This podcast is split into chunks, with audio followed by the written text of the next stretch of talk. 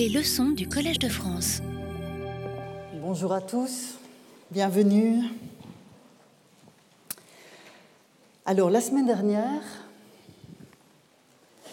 la semaine dernière, nous avons analysé la portée de la qualité de grec attribuée aux dieux dans certains des discours rapportés par Hérodote de même, souvenez-vous, que la place des éléments religieux dans la définition qu'Hérodote donnait de l'hellénikon, c'est-à-dire ce que j'ai traduit par grécité.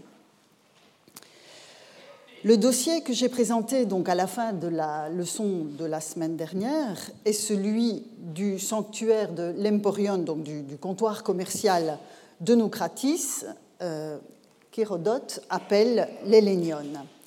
Nous avons donc vu ensemble à cette occasion que les tessons de céramique euh, mis au jour à Nocratis, certains tessons de céramique euh, mis au jour euh, à portaient des fragments de dédicaces aux dieux des Grecs. Et j'ai remis ici l'ensemble des, des, fragments mis au jour, donc la trentaine de fragments mis au jour en cet endroit, donc à Nocratis dans le delta du Nil avec la restitution que l'on peut euh, opérer sur la base de ces différents, euh, différents fragments. Et j'avais terminé donc le cours de la semaine dernière en évoquant un passage de Pausanias que je vous remets sous les yeux, qui bien des siècles après Hérodote et les tessons de l'Hélénion, puisque les tessons datent du, du, 5e, ont été datés euh, à l'entour du 5e, 4e siècle avant notre ère, donc, Pausanias, qui bien des siècles après Hérodote, décrit un sanctuaire messénien, donc nous sommes dans le sud-ouest du Péloponnèse, un sanctuaire messénien qui rassemble, dit-il, vous avez le texte sous les yeux, les statues de Dieu que reconnaissent et honorent les Grecs. Et j'aurai l'occasion la semaine prochaine de justifier la traduction de Nomizain que je vous soumets aujourd'hui. Ce sera cette justification-là, vous l'aurez la semaine prochaine. Je, m'en tiens simplement ici au constat qu'il existe dans, donc sur la base de ce texte de Pausanias, on peut dire qu'il existe donc un sanctuaire à Mécène où sont honorés les dieux que reconnaissent les Grecs. Alors aujourd'hui, comme l'atteste donc le, titre de la leçon, c'est le deuxième volet Dieu grec, Dieu des Grecs, comme l'atteste donc ce titre, je vais poursuivre l'investigation sur ce thème. Et tout d'abord, nous allons approfondir la question de ce groupement générique, donc Dieu des Grecs, hein, que euh, l'on trouve euh, Dieu, des Grecs que l'on trouve sur les tessons de, euh, l'Hélénion. Nous allons donc approfondir la question du groupement générique en relation à la singularité des dieux qui le composent la tension entre le général et le particulier, dont je vous parle maintenant depuis euh, toutes ces semaines, trouve dans cette problématique une première expression. Ensuite, deuxième volet de la leçon d'aujourd'hui, nous allons analyser cette tension sous un autre angle, en changeant le point de vue, mais vous allez voir qu'on s'occupe toujours de Dieu, cette fois toujours en partant d'Hérodote comme vous le verrez, nous poserons la question de savoir ce qui se joue entre les théonymes partagés par tous les Grecs, Zeus, Aphrodite, Artémis, Héra, Apollon, etc., et les titres cultuels spécifiques que les dieux en question peuvent recevoir au plan local. Donc ce, sera ce seront les deux volets euh, de euh, la leçon d'aujourd'hui. Donc je commence par la question, je poursuis en tout cas ce que nous avons vu la, semaine dernière sur cette question des dieux des Grecs, à quoi est-ce que ça fait référence? Alors, pour euh, répondre à cette question, je vais vous soumettre un parallèle, un parallèle qui est le cas des douze dieux, les douze dieux que nous avons déjà vu passer très rapidement euh, précédemment, puisque je vous avais mis sous les yeux ce passage du livre 2, chapitre 4, où Hérodote nous disait que les Égyptiens, les premiers, firent usage de surnoms pour douze dieux et que les Grecs les ont adoptés. Donc on avait déjà vu passer cette catégorie que sont les douze dieux. Alors, je laisse évidemment de côté la perspective diffusionniste extrêmement contestable qu'Hérodote a empruntée aux prêtres égyptiens. Je laisse de côté donc la perspective diffusionniste, mais ce qui m'intéresse dans ce constat, c'est qu'il atteste l'existence à son époque, donc au Ve siècle, d'une sorte de panthéon condensé sous la forme de douze dieux. Alors sur ce sujet, Stella Yorgoudi a écrit deux articles qui restent à mon sens ce qu'on a écrit de meilleur sur le sujet. Et je voudrais partager avec vous les conclusions importantes qui se dégagent de ces deux articles. Premier constat, première conclusion euh, à laquelle permet d'aboutir le travail d'analyse de Stella Yorgoudi. L'ensemble que forme le groupement générique euh, des douze dieux peut être assumé comme tel par les Grecs et est mobilisé sur le plan cultuel sans qu'il y ait d'identification obligatoire des douze dieux singuliers qui le composent. Donc le groupe lui-même est un ensemble qui est mobilisable. Deuxième constat, quand une identification des dieux singuliers intervient, car ça arrive, cette identification est à géométrie variable selon les lieux. Il n'existe donc pas, et c'est un des apports majeurs de ces, études, il n'existe pas ce qu'on pourrait appeler une liste canonique de douze dieux qui composerait le groupe que les Grecs appellent les douze dieux. Il s'agit donc d'un ensemble qui est flexible et adaptable. Troisième constat, le culte des douze dieux attesté dans certaines cités, donc on a des euh, inscriptions qui montrent que ces dieux pouvaient être invoqués tels quels. Euh, on sait que des hôtels ou des sanctuaires leur étaient réservés, donc aux douze dieux comme tels.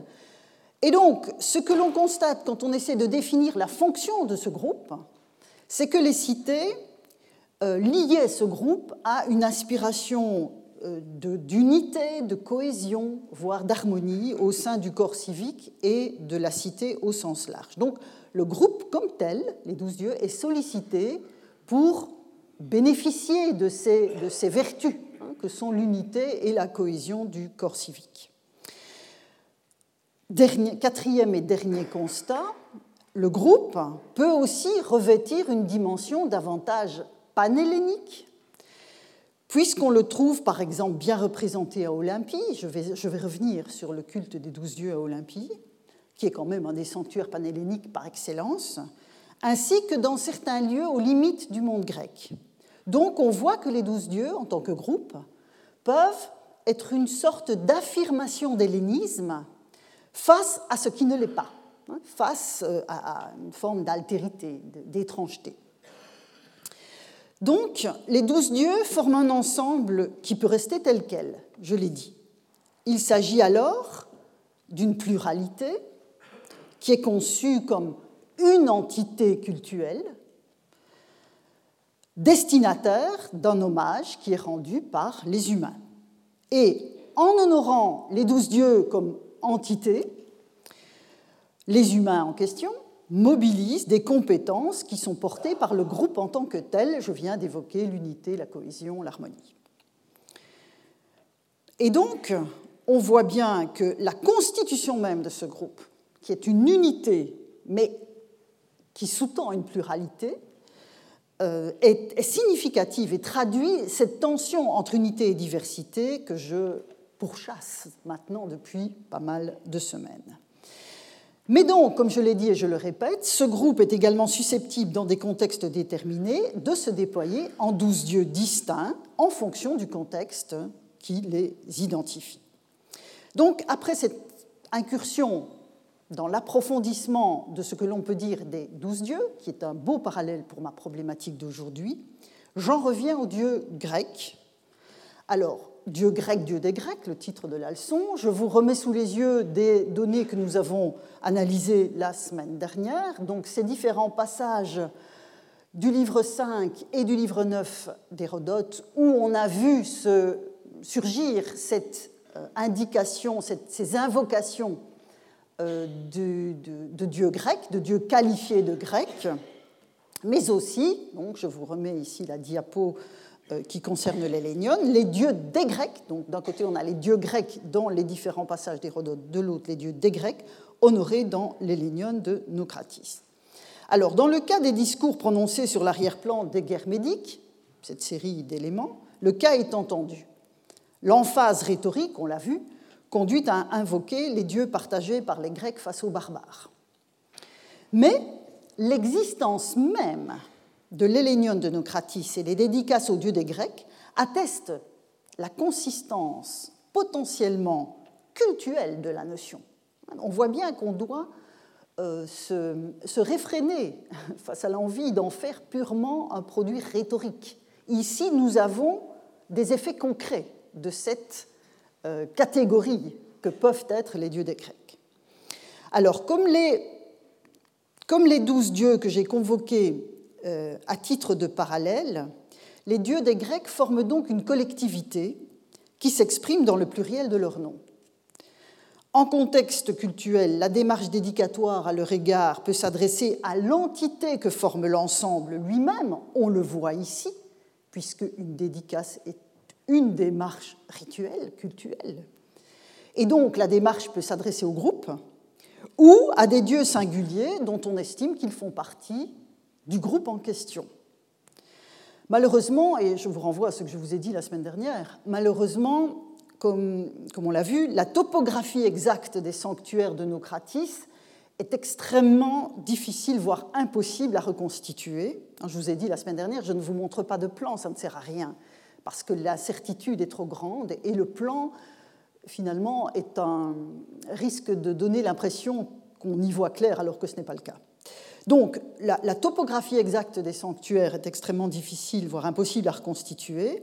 Et donc, toutes ces dédicaces à des dieux particuliers dont nous avons parlé, il est évidemment difficile de savoir si elles provenaient de l'Hélénion lui-même ou de sanctuaires particuliers dont on sait qu'ils existaient, qu'ils s'élevaient aussi à Nocratis. Quoi qu'il en soit, le parallèle des douze dieux, que je viens de mobiliser, atteste que la juxtaposition donc, entre une entité plurielle et une pluralité d'entités, et je fais Ici, je joue sur les mots, évidemment, mais ce n'est pas un jeu gratuit.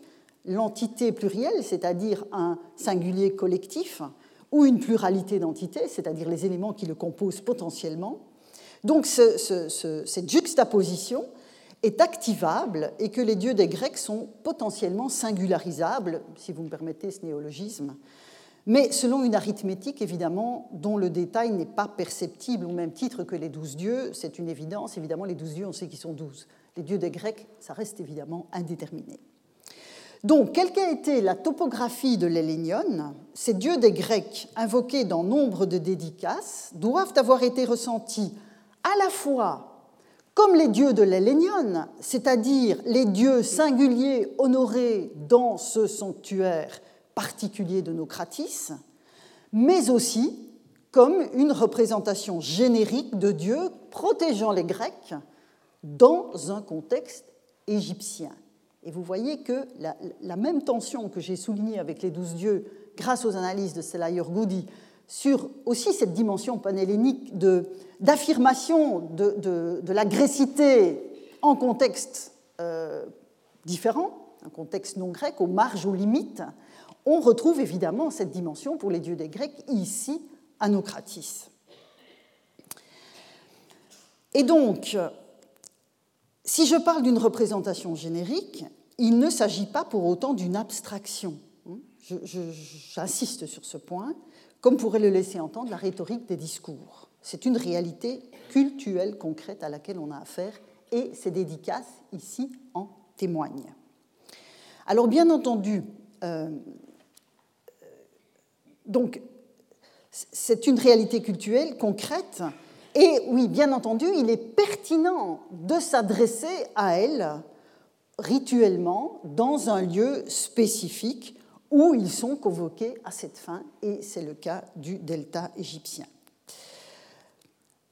N'oublions pas pour autant ce que nous avons observé il y a deux semaines dans les passages d'Hérodote qui parlent de l'origine des dieux grecs, ou plutôt, pour reprendre son vocabulaire, souvenez-vous, les unomata des dieux grecs, que je vous ai proposé de traduire par dénomination. Je ne relis pas tout le texte, donc on est au livre 2, chapitre 52, donc on a déjà abondamment euh, commenté, j'ai déjà abondamment commenté ce texte, mais je vous rappelle que derrière dénomination qui apparaît dans la traduction, ici, c'était les unomata.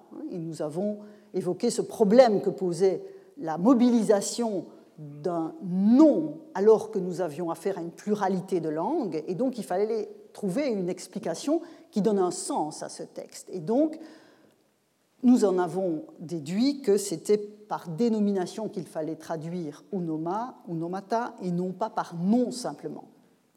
Et donc, si je reviens à cette question de l'origine des dieux grecs telle qu'Hérodote la, la, met en forme, euh, différents éléments intéressants euh, surgissent dans, le, discours. Alors, avant de poursuivre, j'ouvre une toute petite parenthèse, parce que je veux absolument qu'il n'y ait aucune ambiguïté. Euh, je n'accorde aucun crédit à la reconstitution historique d'Hérodote comme telle. Certaines questions qui m'ont été posées à la suite des cours précédents m'ont fait douter que ce soit complètement clair. Je n'accorde donc aucun crédit à cette reconstitution d'Hérodote, mais ce qui m'intéresse au plus haut point dans les passages que nous avons euh, vus ensemble, c'est la représentation du divin et le rapport des Grecs à leur Dieu qui est sous-jacent, qui sont sous-jacents plutôt, à ce scénario de transfert des dénominations et donc des profils divins euh, spécifiques.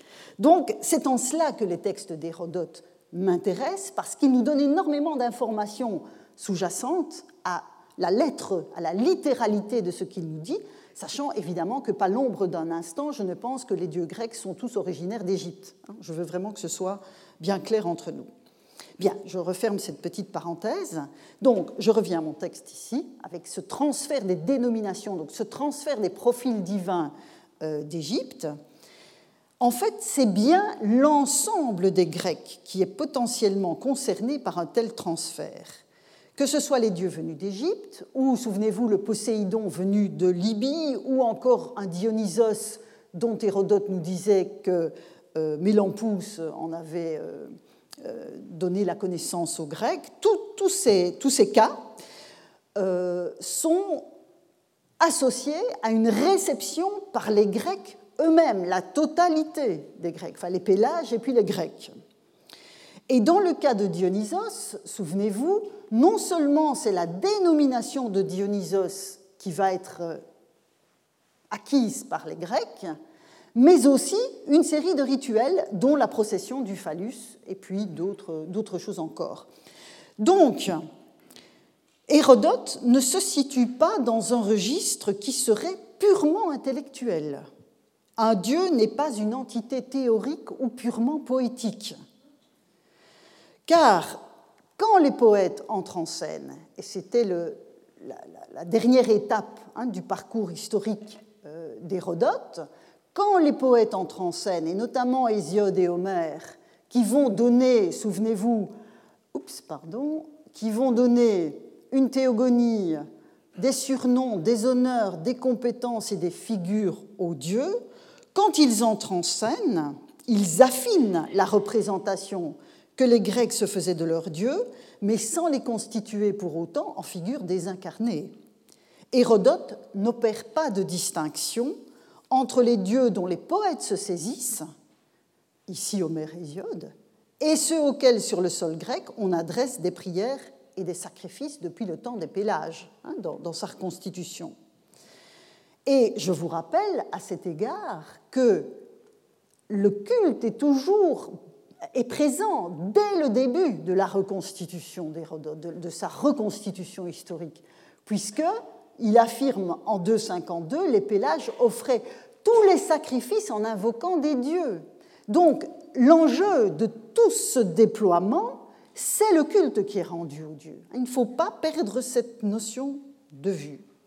Et si j'insiste sur ce point, et vous verrez que j'y insisterai encore en conclusion de la leçon d'aujourd'hui, si j'insiste sur ce point, euh, que je déduis donc des développements des enquêtes, de l'enquête d'Hérodote, c'est parce que le débat est largement ouvert dans la communauté de ceux qui étudient la religion grecque antique, et le débat est ouvert en une alternative que je vous soumets. Donc il y a deux propositions.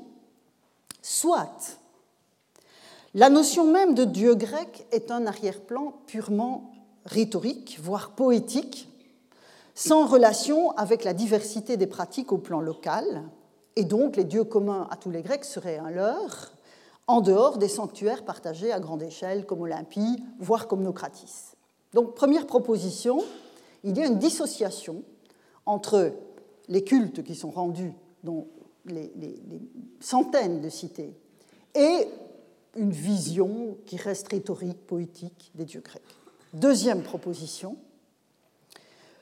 il existe une continuité, donc pas de dissociation cette fois, il existe une continuité entre les dieux de la poésie et ceux des cultes, mais il faut évidemment déterminer laquelle.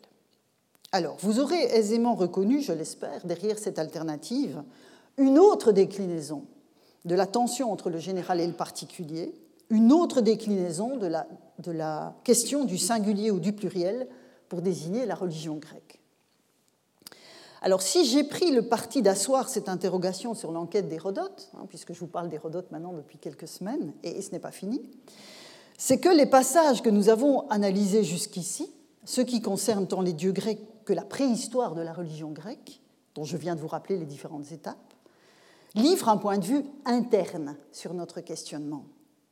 Alors bien sûr, notre problématique, ma problématique que je fais vôtre, puisque vous me faites le plaisir d'être là, euh, notre problématique n'est qu'indirectement perceptible dans l'œuvre dans l'œuvre elle-même, puisqu'Hérodote ne pose évidemment pas les mêmes questions que nous. Par exemple, je ne pose à aucun moment, je l'ai rappelé tout à l'heure, la question de l'origine des dieux grecs.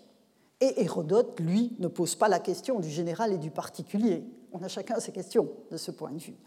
Mais les raisonnements qu'Hérodote met en œuvre pour affronter ses propres questions nous livrent de précieux indices pour affronter les nôtres. C'est en ça que c'est un, un fondement à la réflexion qui me semble particulièrement intéressant. Dès lors, face à l'alternative que je viens de vous soumettre, il me semble que la représentation des dieux et la conception très englobante des nomoi qui les concernent d'un peuple à l'autre conduisent à privilégier le deuxième constat, celui de la continuité entre les différents plans de la représentation du divin. Donc, selon moi, Hérodote nous permet de privilégier le deuxième volet de l'alternative que je vous ai soumise. Et l'œuvre d'Hérodote témoigne bien, me semble-t-il, de cette continuité, mais évidemment de plusieurs points de vue. Continuité donc euh, entre une collectivité partagée, d'un point de vue rhétorique, on l'a vu, il ne faut pas le nier, il y a cette dimension dans son œuvre, d'un point de vue historique pour lui, pour Hérodote lui-même, avec l'origine des dieux, ou d'un point de vue cultuel, on l'a vu à Nocratis, donc continuité entre une collectivité de dieux partagés et les divinités multiples qui potentiellement composent cette collectivité. Et donc, j'en arrive maintenant au deuxième point que je vous ai annoncé tout à l'heure, qui est étroitement chevillé au premier, vous allez le voir, euh, et qui concerne donc le, lien entre le nom d'un dieu partagé par tous les Grecs, et puis les différentes déclinaisons de, ces cultes avec les différents euh, surnoms qui peuvent lui être attribués. Je vous avais dit qu'on ne quitterait pas Hérodote. Voilà. Un autre passage dont je voudrais partir, parce qu'il me permet de poser de façon plus précise encore la question que je viens de vous soumettre. Alors, nous sommes au livre 1, chapitre 44. C'est un passage que nous n'avons pas encore vu. Je vous donne le contexte. C'est la mort, en fait, le contexte, c'est le, décès accidentel d'Atis, le fils de Crésus, donc le roi de Lydie. Crésus, donc, euh, qui avait un fils, Atis, qui a été tué par Aliate, qui était l'hôte de Crésus. Donc Crésus avait accueilli Aliat dans sa maison et Aliat a tué accidentellement le fils de son hôte, selon les prédictions d'un oracle en fait. en dépit de toutes les précautions prises pour éviter le malheur. Vous savez que chez les Grecs, quand les oracles annoncent quelque chose, les humains ont beau essayer de se démener dans tous les sens, ils n'arrivent pas à échapper à ce qui est annoncé. Et c'est le cas ici. Donc, je vous propose de lire le texte ensemble, enfin la traduction en tout cas, dans l'excès d'affliction que lui causait son malheur. Donc, c'est de, Crésus qu'il s'agit. Il, donc Crésus, invoquait Zeus comme patron des purifications, le prenant un témoin du mal que l'étranger lui avait fait, c'est-à-dire Aliat. Euh, il l'invoquait comme protecteur du foyer et de l'amitié, c'était le même Dieu qu'il appelait de ses noms. Comme protecteur du foyer, parce qu'après avoir accueilli l'étranger dans sa demeure, il avait nourri sans le savoir le meurtrier de son fils. Comme protecteur de l'amitié, parce qu'après l'avoir envoyé avec Atis en guise de gardien, il avait trouvé en lui son pire ennemi. Donc, dans l'invocation de Crésus, Zeus, puisque c'est de lui qu'il est question ici, Zeus porte trois titres cultuels. Vous voyez, respectivement, Catharsios, purificateur, Epistios, c'est la forme ionienne d'Ephestios, c'est-à-dire euh, le protecteur du foyer, et Taireios, protecteur de l'amitié. Ce dont Hérodote témoigne ici indirectement forme l'un des principes fondamentaux du fonctionnement du polythéisme grec. Non seulement il y a une pluralité de dieux, mais en plus, chaque dieu est potentiellement envisageable au pluriel.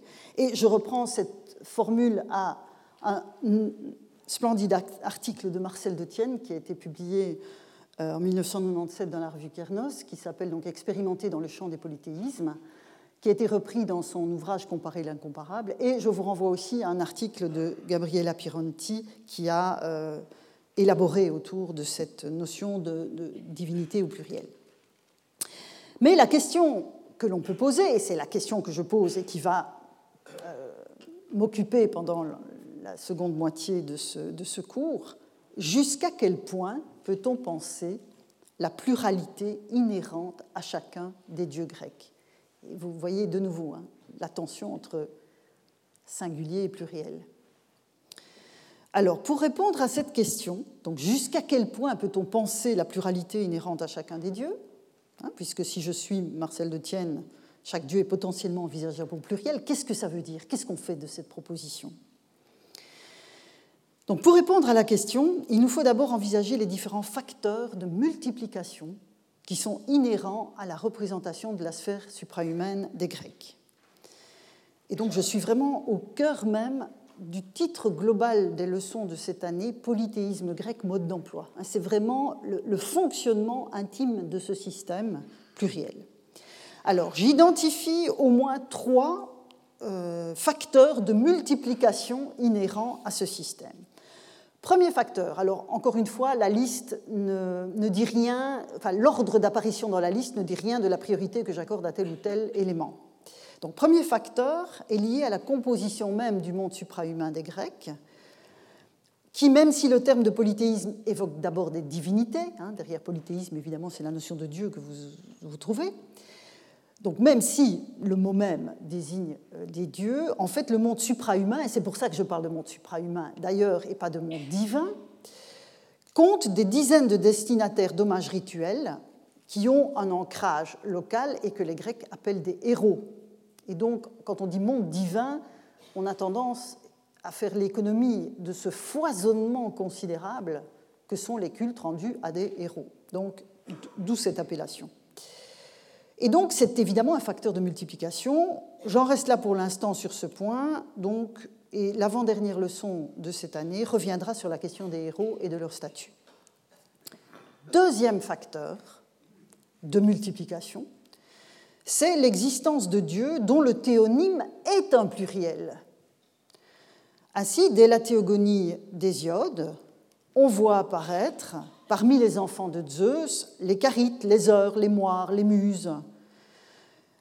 Et on trouve sous cette appellation plurielle des cultes rendus à ces entités collectives dans les cités.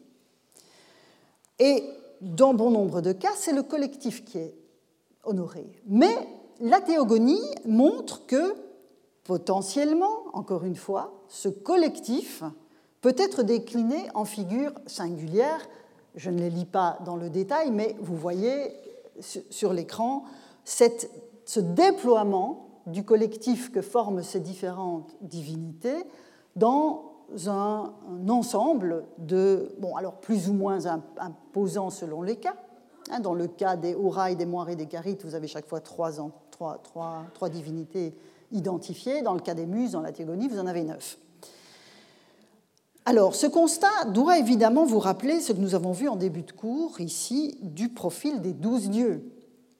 Un théonyme collectif pluriel qui peut ou non se décliner en différents composants, à ceci près que, évidemment, dans le cas des douze dieux, je le répète, en dépit de l'évidence euh, que, j'affirme de, cette manière, le nombre est évidemment fixe. Dans le cas des douze dieux, ils sont douze. Euh, ce qui n'est pas forcément le cas des collectifs féminins que vous voyez s'afficher à l'écran dans leur, vision, dans leur version pardon, hésiodique. Donc, je prends l'exemple des carites. Chez, dans la théogonie d'Hésiode, chez Hésiode, on a Aglaïe, Euphrosine et Thalie, on en a trois. Quand Pausanias visite euh, la cité de Sparte, il en trouve deux.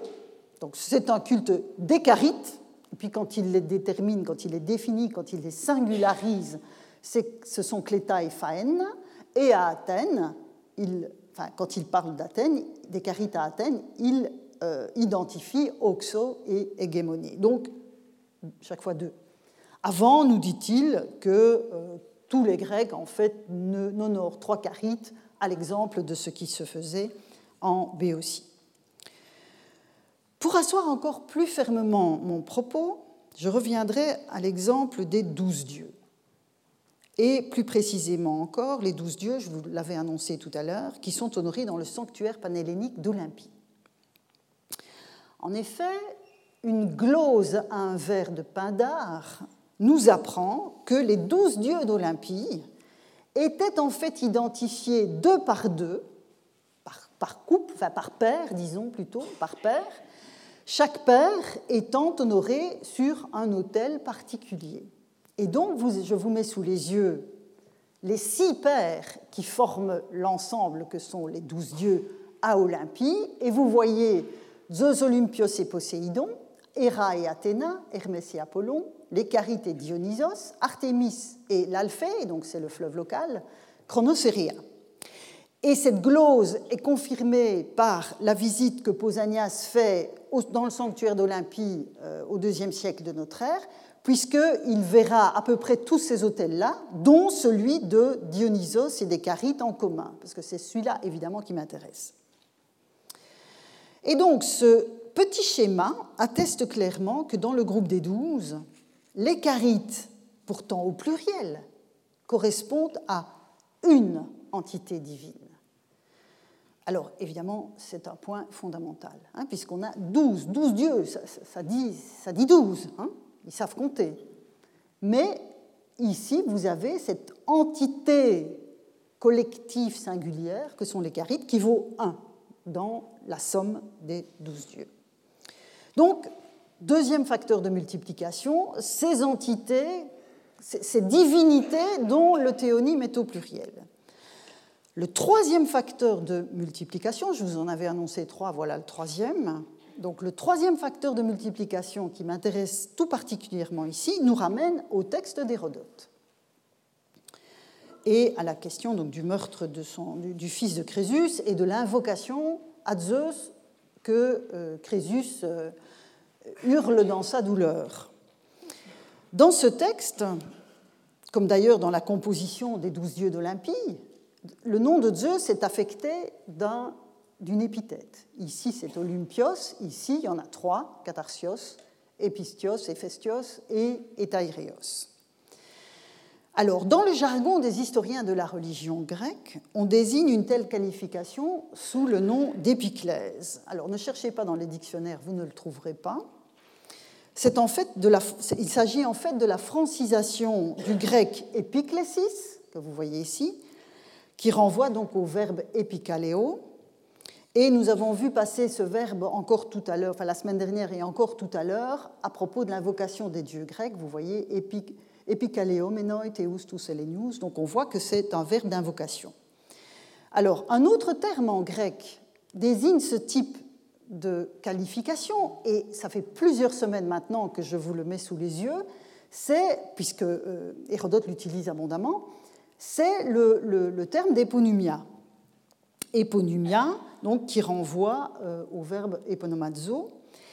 Et si l'on n'a pas repris en, français, hein, parmi le, je dirais la boîte à outils du vocabulaire qui désigne ce genre de choses euh, parmi les hellénistes, c'est parce qu'évidemment, vous, le savez, éponymie a trouvé sa voie dans notre langue pour signifier quelque chose de bien précis. Et donc, épiclèse a paru être une, formule euh, intéressante euh, parce qu'elle permettait d'identifier ce type de, de, titre cultuel en faisant aussi référence, en privilégiant la dimension d'invocation, c'est-à-dire la démarche cultuelle qu'induit le terme. Donc épiclèse est en général en français utilisé, et je vous en donne ici euh, un exemple. C'est un, article de Pierre Brûlé, Le langage des épiclèses dans le polythéisme hellénique. Et vous voyez qu'en anglais, on va plutôt utiliser soit cult title, soit cult epithète. Et sur toutes ces questions, il y a un excellent ouvrage collectif dont je vous donne ici la référence. Et encore une fois, sur les supports qui sont mis en ligne, vous trouverez toute la bibliographie de façon systématique. Donc, l'ajout d'une épiclèse, puisque maintenant vous, savez ce que je désigne de la sorte. L'ajout d'une épiclèse au nom du Dieu que l'on invoque, comme dans le texte d'Hérodote sur Crésus, ou dans le cadre des cultes rendus dans les milliers de sanctuaires des cités grecques, est évidemment un puissant facteur de démultiplication des interlocuteurs divins qui sont déjà nombreux sans ça. Et je vous donne un exemple tiré précisément de l'article de Pierre Brûlé, où il euh, traite de différentes déesses, dont Artémis. Ici, j'ai juste pris une page de son article parce que ça suffit à vous montrer l'ampleur de cette euh, multiplication. Donc il s'agit d'Artémis, et chaque fois que vous avez, donc, donc ce sont les différents registres, enfin certains des registres où, Artémis se déploie, et vous voyez que chaque note est une, euh, soit une épiclèse singulière, reprend une épiclèse singulière, soit une série d'épiclèses. Donc vous voyez que rien que pour euh, deux, euh, deux, ou trois fonctions de la déesse, on a une multiplication des épiclèses qui lui sont attribuées. Et donc, c'est une des raisons pour lesquelles, précisément, Marcel de Tienne, dans l'article que j'ai évoqué euh, tout à l'heure, affirmait, et je, cite, je, lis la, phrase euh, conclusive de son article qui est soulignée en rouge à l'écran, la richesse du tissu polythéiste. Donc, il parlait de la richesse du tissu polythéiste dans des sociétés où chaque dieu est d'abord au pluriel. C'est évidemment cet effet-là hein, qu'il identifiait de euh, cette manière. Mais je reviens à ma question tout à l'heure après vous avoir montré ces trois éléments de déploiement de la multiplicité, ces trois facteurs de multiplication. Jusqu'à quel point peut-on penser la pluralité inhérente à chacun des dieux grecs? Je repars de l'exemple de Zeus pour préciser encore la question. Quel lien est-on en droit d'opérer entre le Zeus de l'Iliade ou celui de la Théogonie le maître de l'Olympe, le père des dieux et des hommes. Ou le Zeus dont Hérodote se sert, on l'a vu précédemment, pour traduire le dieu Amon des Égyptiens, ou la Mazda des Perses. Encore, quel lien peut-on opérer entre le Zeus de l'Iliade, le Zeus qui traduit Amon, et le Zeus Olympios dont on vient de voir qu'il était honoré parmi les douze dieux à Olympie ou encore le Zeus Catharsios, Héphaestios et Taïréos du chapitre 44 du livre 1 d'Hérodote avec l'invocation de Crésus. Ou encore, quel lien, et encore plutôt, quel lien effectué avec les dizaines de Zeus affectés d'autres épiclèses dans les centaines de cités grecques. Et je reviens pour de bon cette fois, parce qu'on va entrer dans le détail du texte, donc à ce texte du, livre 1, chapitre 44, sur les malheurs de Crésus. Et je remplace tout de suite la traduction, vous allez voir, le, changement est léger. Hein. Euh, vous voyez que ce qui m'intéresse évidemment maintenant, c'est l'incise qui est en grâce. C'était le même Dieu qu'il appelait de ses noms, que je vous propose de traduire de façon un peu plus littérale encore euh, que, dans la traduction de Legrand. C'était le même Dieu qu'il dénommait ainsi, parce qu'évidemment, derrière euh, la traduction dénommée, je ne la choisis pas par hasard, nous avons parlé abondamment de dénomination à propos d'onoma, et il est clair qu'ici, c'est en relation avec cela que je traduis onomazone par qu'il dénommait ainsi. Comment comprendre cette incise sur l'identité du Dieu invoqué? Et vous voyez tout de suite, la réponse à cette question est fondamentale pour affronter la problématique de l'unité du Dieu au-delà de ces diverses épiclèses, avec tout ce que cela implique pour penser la figure divine dans la continuité des différents registres documentaires qui nous en conservent le souvenir. Hein. Est-ce que c'est le même Dieu quand on est dans l'Iliade et quand on est dans une, une norme rituelle euh, retrouvée, gravée sur pierre dans une cité? C'est ça l'enjeu. Pour faciliter la compréhension du passage, je vais vous en présenter les différentes articulations. Alors j'ai essayé, pour, pour ceux d'entre vous qui ne sont pas nécessairement familiers avec le grec, de reporter cette articulation aussi dans la traduction. Donc en principe, la traduction doit vous permettre de suivre l'analyse que je vais, euh, je vais vous livrer. Voilà ce que donne le texte quand on le structure, hein, selon les, articulations, l'énoncé même d'Hérodote. Alors, on voit clairement, me semble-t-il, que chacune des trois épiclèses va recevoir une explication. Et c'est ce qui est en petit. Ça doit être illisible pour vous pour le moment, mais ce n'est pas important. Donc je laisse de côté ceci qui est juste l'introduction du texte, hein, dans l'excès d'affliction que lui causait son malheur, on laisse tomber. Donc vous avez en caractère réduit ici les trois explications qui sont données pour chacune, enfin l'explication qui est donnée pour chacune des épiclèses. Et donc cette explication justifie l'emploi de l'épiclèse par Crésus face au meurtre de son fils.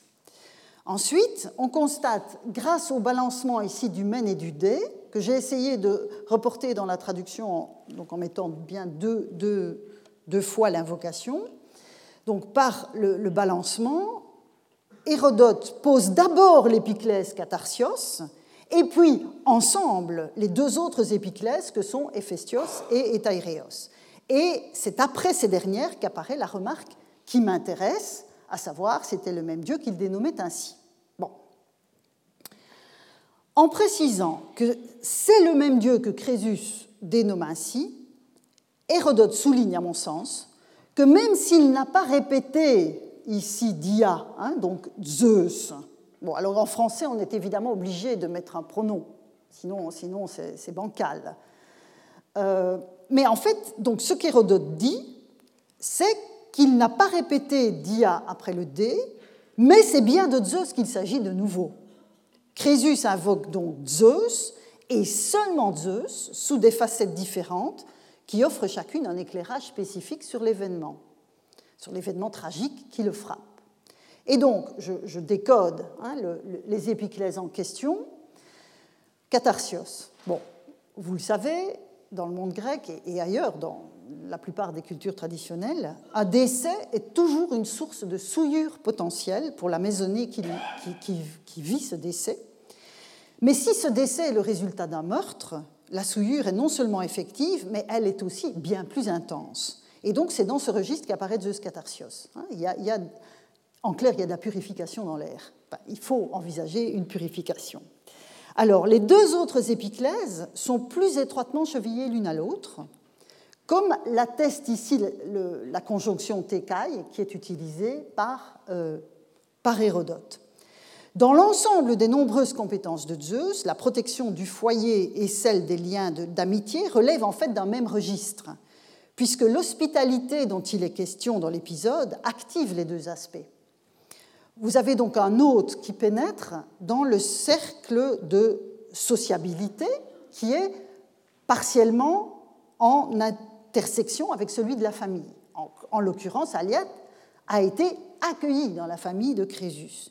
Il est donc reçu au foyer de celle-ci.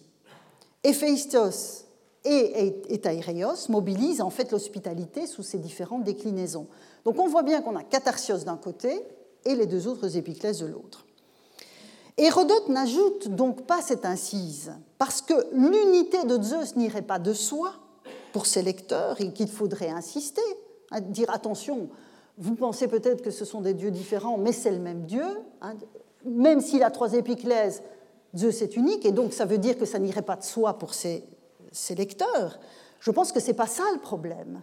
Il s'agit simplement de confirmer que c'est bien ce Dieu-là que l'on trouve aussi derrière les deux autres déclinaisons de l'hospitalité, vues sous le prisme des compétences divines.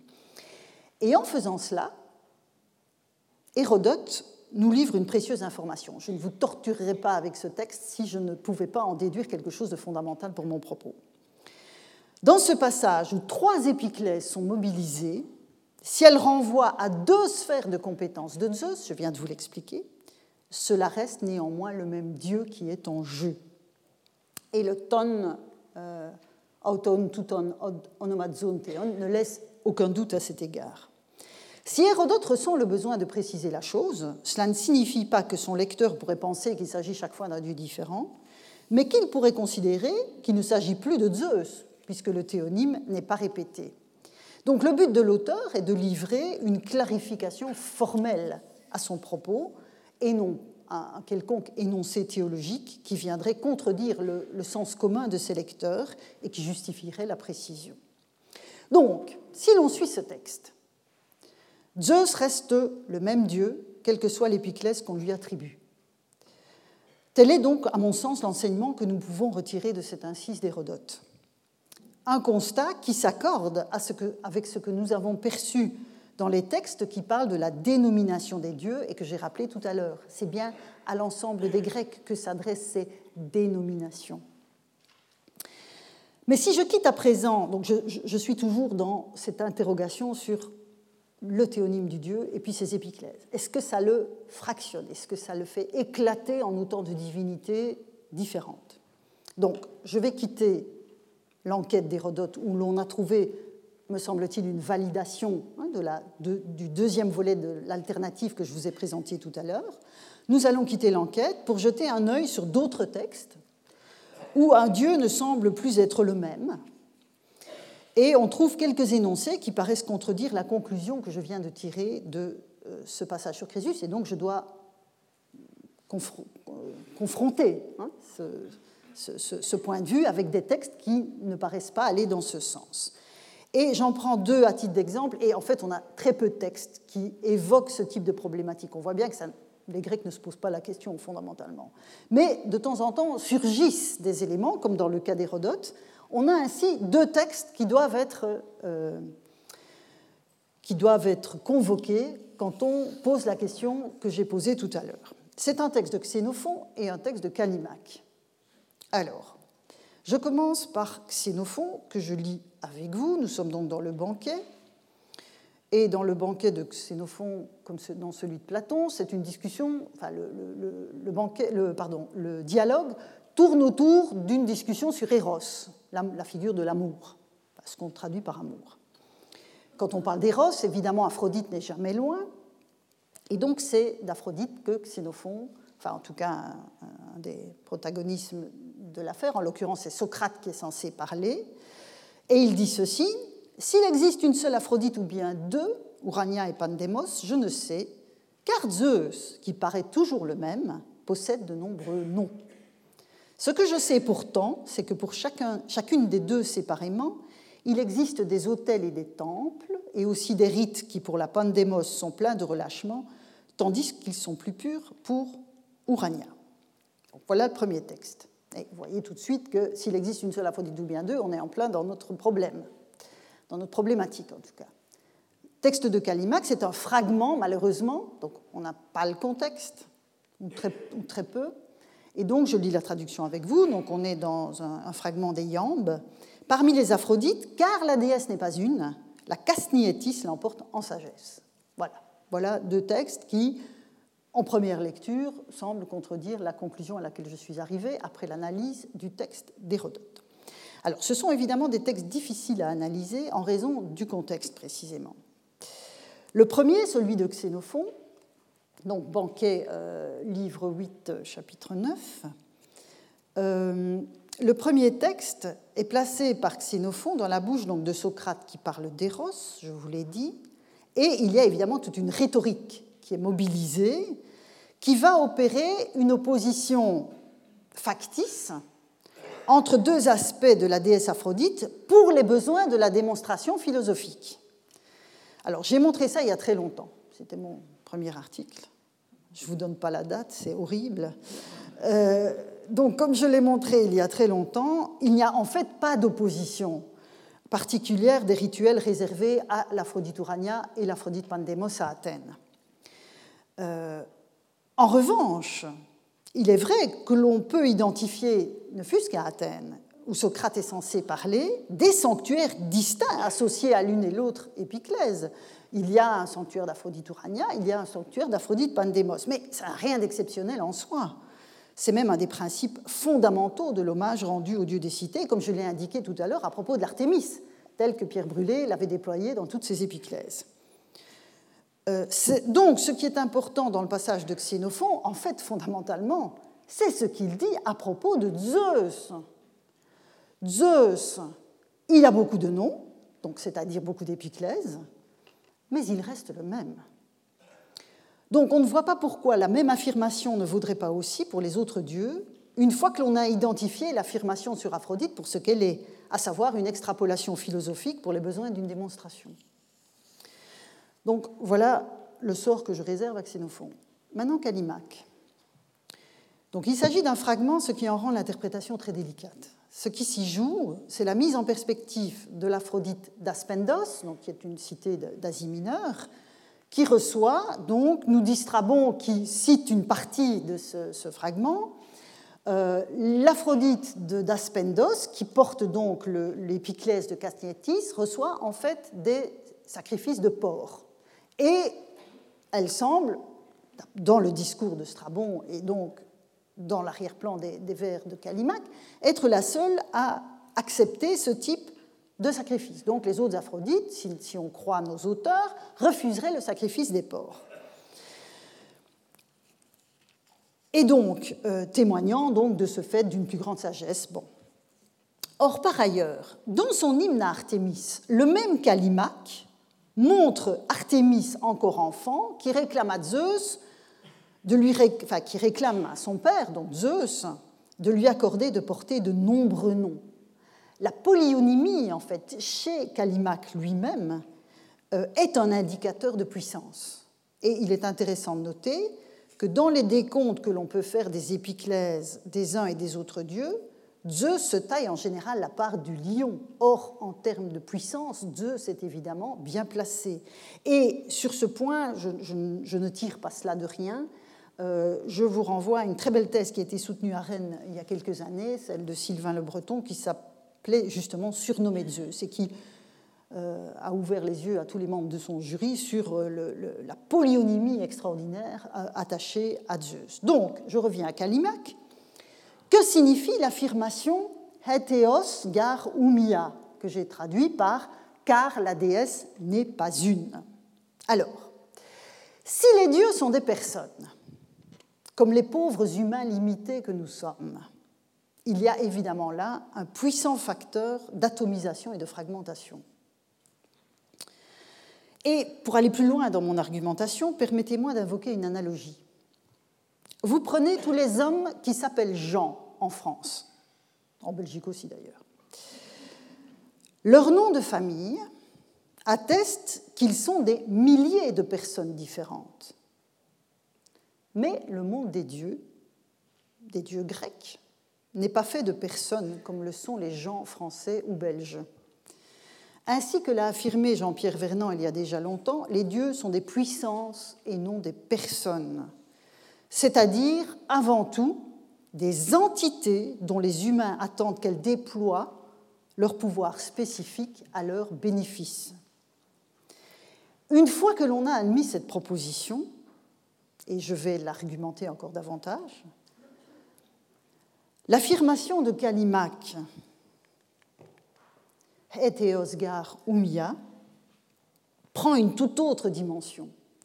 Et ce sont les multiples aspects de la puissance divine qu'est Aphrodite qui sont ainsi ramassés par la vertu d'un vers iambique. Il n'y aurait aucun intérêt à chercher à quel profil, fut-il complexe, correspondent tous les hommes appelés Jean en France ou en Belgique, au prétexte qu'ils s'appellent Jean. Par contre, il y a une légitimité certaine à chercher le profil, fut-il complexe, de la puissance divine que les Grecs appellent Aphrodite ou Artémis ou Zeus, etc. Il s'agit alors de comprendre ce à quoi correspondait le nom même de cette puissance, articulée à toutes les autres puissances du panthéon grec et elle-même déclinée en une pluralité d'aspects dans la pluralité des dieux où elle recevait un culte dans le monde grec, mais aussi dans les vers des poètes qui la célébraient et dans l'iconographie qui la représentait. C'est en tout cas le pari que j'ai fait il y a très longtemps notamment dans des travaux menés en collaboration avec ma collègue Gabriela Pironti, et auxquels je n'ai jusqu'ici pas trouvé de raison de renoncer. Les gens français et belges sont des personnes. Les aphrodites grecques, au sens de toutes les figures de la déesse honorée dans ces communautés singulières, comme la Castnietis de Callimaque, l'Urania d'Athènes, la Pandémos, mais aussi la déesse qui est blessée par Diomède au chant 5 de l'Iliade, tous ces aspects sont une puissance divine. Et donc, au terme de cette leçon, j'arrive à la conclusion, rassurez-vous, je conclurai en vous disant que notre étude des textes d'Hérodote sur les unomata des dieux me paraît renforcer cette idée de puissance. Je vous disais que j'allais affiner encore ce, ce point et ce sera ma conclusion. Et pour cela, souvenez-vous, une dernière fois, des étapes, des différentes étapes qu'Hérodote met en place dans son histoire des dieux grecs. Donc, il y a d'abord les théoi indifférenciés honorés par les Pélages. Hein, vous vous souvenez, ils offrent des sacrifices en invoquant des dieux. Deuxième étape, il y a des, ils empruntent des dénominations. Donc ils attribuent des noms à certains de ces dieux dont le profil spécifique est ainsi identifié. Puis troisième étape, on l'a rappelé tout à l'heure, les poètes vont donner à ces dénominations des contours encore plus précis en les inscrivant dans une société divine qui est régie par des règles de fonctionnement qui sont empruntées au monde des hommes. Souvenez-vous, à propos de nomos, euh, j'avais affiché un, vers d'Hésiode où on voyait que les dieux avaient des nomoi, hein, des nomoi, des coutumes, des us et coutumes qui leur étaient propres. Et donc, c'est ce qu'Hérodote appelait la complexion humaine des dieux. Hein, souvenez-vous, ce terme d'anthropophuès par lequel il mettait en contraste la manière dont les Perses se représentaient les dieux et la manière dont les Grecs se représentaient les dieux. Donc, la complexion humaine des dieux, ce que nous appelons volontiers leur anthropomorphisme. Donc, vous avez ces trois, ces trois étapes et cette réflexion d'Hérodote, qui est évidemment nourrie par sa connaissance du système religieux des Grecs de l'intérieur, hein, encore une fois, je n'accorde aucun crédit historique à ces étapes. Ce qui m'intéresse, c'est la manière dont Hérodote euh, digère, métabolise en quelque sorte dans son propos la représentation qu'il se fait du système auquel il appartient. C'est ça qui est essentiel, c'est de l'intérieur.